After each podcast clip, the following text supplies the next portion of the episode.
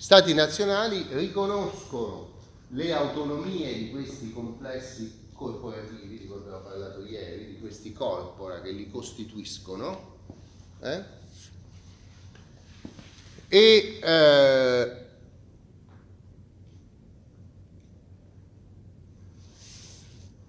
di questi corpora che li costituiscono e però coordinano attraverso il solito sistema della centralità giurisdizionale di un Tribunale Supremo. Ieri abbiamo visto la composizione di questi Tribunali Supremi. Dal punto di vista delle fonti del diritto, questi Tribunali Supremi emanano una serie di decisioni, cioè di sentenze, e queste sentenze vengono raccolte in grandi raccolte, eh, in, in grandi volumi che cominciano a essere prodotti e cominciano a essere il punto di riferimento per capire qual è il diritto centrale, come si mette in relazione con tutti questi ordinamenti locali.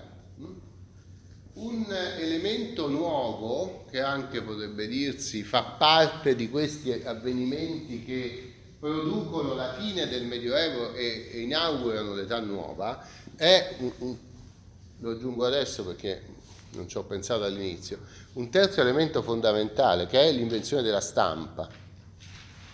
La stampa viene inventata, eh, viene, ovviamente si dice che l'hanno inventata già i cinesi, eccetera, eccetera. La stampa ha caratteri mobili, cioè la composizione della pagina con piccoli caratteri di piombo che compongono la pagina, e poi l'invenzione di un tipo di inchiostro che non è liquido ma che può eh, essere utilizzato per eh, riprodurre la stessa pagina su moltissimi fogli, avviene in Germania intorno al 1450, la prima Bibbia stampata da Gutenberg è del 1450 e poi si diffonde molto rapidamente, eh, dapprima in Italia, a Roma in particolare, poi in altri luoghi d'Italia si stabilizza come grande centro di stampa a Venezia. E poi si diffonde molto, oltre alla Germania, in Francia e in Olanda. La stampa mm, cambia completamente il modo di accesso alla, alla cultura in generale, per quello che interessa a noi è il diritto. No? Quindi quando io vi dico che ci sono delle raccolte di decisiones, che ogni grande tribunale in tutta l'Europa cominciano a raccogliere le sentenze più importanti, anzi tutte le sentenze, eh, noi dobbiamo considerare questo nel quadro della nuova invenzione della stampa, cioè questa, la stampa produce dei testi che possono essere, andare sul mercato offrendosi ad un pubblico molto più ampio di quello che eh, poteva permettersi l'acquisto del manoscritto. Cioè dovete pensare alla stampa innanzitutto sul piano economico. Mm? La stampa è la diffusione di un certo bene che finché non era stato inventato questo espediente tecnico si rivolgeva a un piccolo pubblico capace di, che si poteva permettersi libri scritti a mano su pergamento. No? Il libro stampato su carta costa cento volte meno, mille volte meno del libro, no? E quindi il pubblico che se lo può permettere è straordinariamente più ampio. Quindi è una questione di mercato, il mercato si amplia e moltissime persone possono permettersi l'acquisto di libri, mentre prima non era così. Quindi c'è un'imponente diffusione di libri. Eh?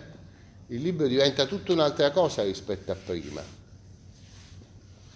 E questo fa sì che eh, il pluralismo possa essere controllato in un modo nuovo, perché la stampa consente la produzione di strumenti che servono a conoscere il diritto e a conoscere non soltanto le norme, ma anche i ragionamenti necessari per la interpretazione e l'applicazione delle norme. Questi ragionamenti stanno dentro le decisiones, ma stanno anche nelle opere di dottrina, cioè nei commentari, eh, nei trattati che vengono prodotti, che spiegano ai giuristi come interpretare determinate opere, determinate fattispecie.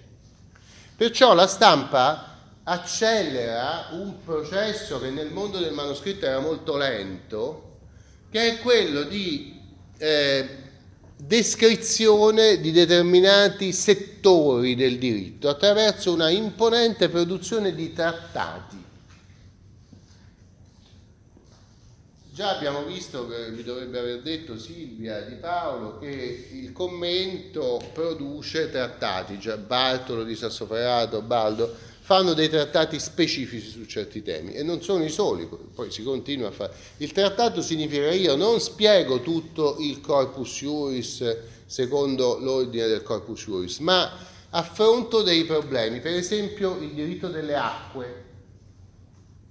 Che problemi sorgono? Sorge il problema delle inondazioni, sorge il problema della derivazione d'acqua per coltivare, chi è che ha il diritto di deviare un fiume e chi no no?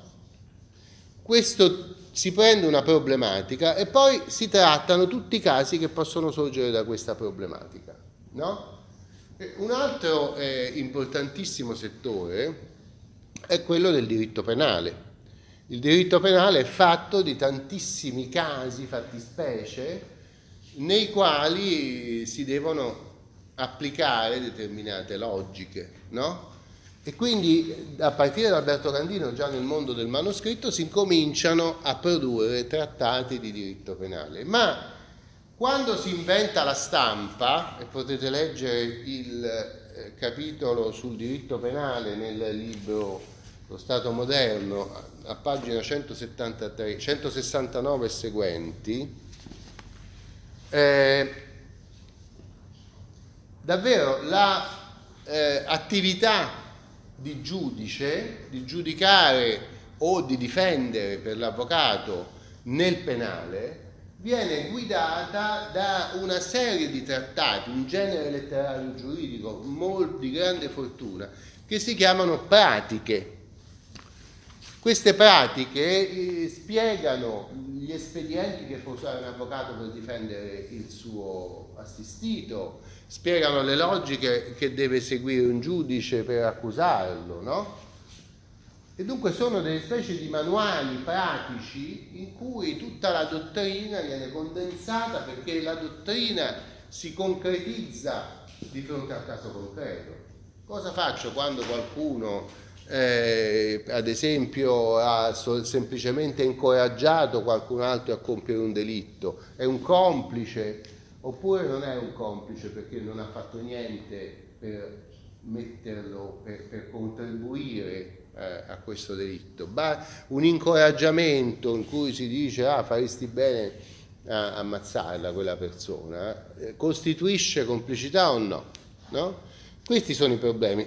allora è successo in quella città, in quel tempo, che il tale è stato accusato in questo modo, il giudice allora fece, e allora ci sono queste pratiche che illustrano quali sono eh, le regole per applicare il diritto penale. No? Quindi capite, in questo sistema pluralistico all'interno degli stati si producono delle letterature particolari. Dunque nel quadro delle fonti abbiamo da una parte le eh, gli orientamenti che sono offerti dai precedenti dei grandi tribunali, raccolte di decisioni messi a stampa e tutti gli avvocati possono comprarsele perché non sono così care, no? si possono acquistare questi libri. Secondo ci sono eh, trattati di tanti temi diversi. All'inizio del Cinquecento si incominciano anche a produrre delle enormi raccolte di trattati che possono essere in 20 volumi, 30 volumi enormi, in cui si è una specie di enciclopedia del diritto in cui ci sono trattati su tutto. Eh? E l'avvocato si può comprare questi volumi per avere nel suo studio gli strumenti per affrontare le diverse questioni che si presentano. No?